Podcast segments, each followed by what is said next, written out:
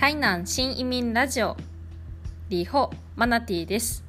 この番組は台南新移民のマナティが持続可能な未来×台南をテーマに日々情報発信している番組です。いろんな人が世の中にはいますよね。そしていろんな家族もいます。これから何回かは家族について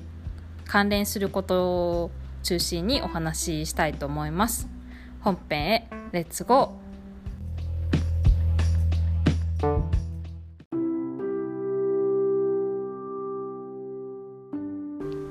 チャプター1いろんな家族がいて当たり前。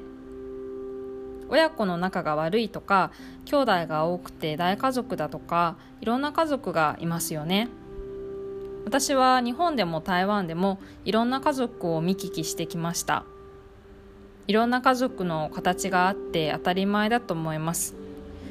世の中もはや家族という枠組みを飛び越えた人の集まりで暮らしている人もいますよね。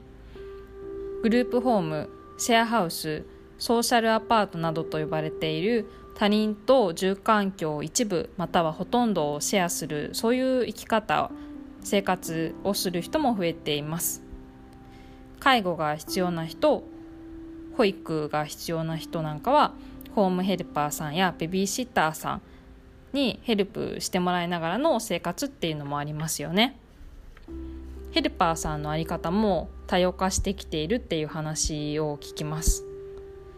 いろんな家族の形あるいは家族を飛び越えた形があって当たり前という私の考え価値観のもとこれからお話しするいくつかの家族に関する話を聞いてもらえたらと思います。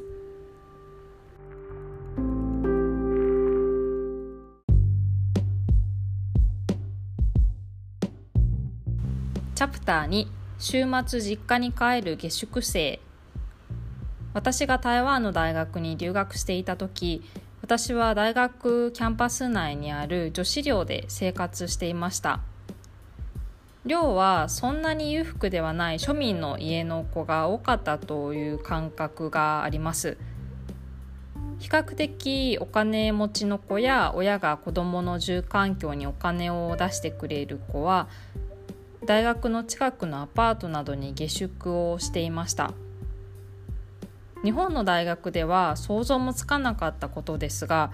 週末になるとガラガラガラガラと小ぶりなスーツケースを引きずる音がよく聞こえていました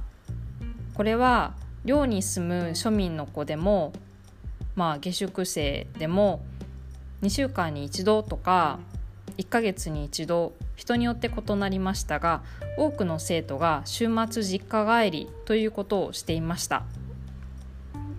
もちろん交通費が日本より格段に安くって台湾自体が九州くらいの大きさなのでそんなに遠くないところに実家がある人もいるとは思うんですがそれにしても多くの生徒がわざわざ実家に週末2日間戻るというのは不思議だなって思っていました。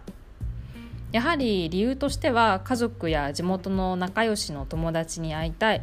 実家でゴロゴロするのが心理的にも心地よい。金銭的にも困らない、まあ、親やおばあちゃんおじいちゃんがお金生活するお金全部出してくれますからね、まあ、そういったことがあるようでした。まあみんながみんなそうであるとは限りませんしみんながみんなあの家族と仲がいいっていうわけではありませんでしたけどね家族に関する話次回にも続きます。また次回再会。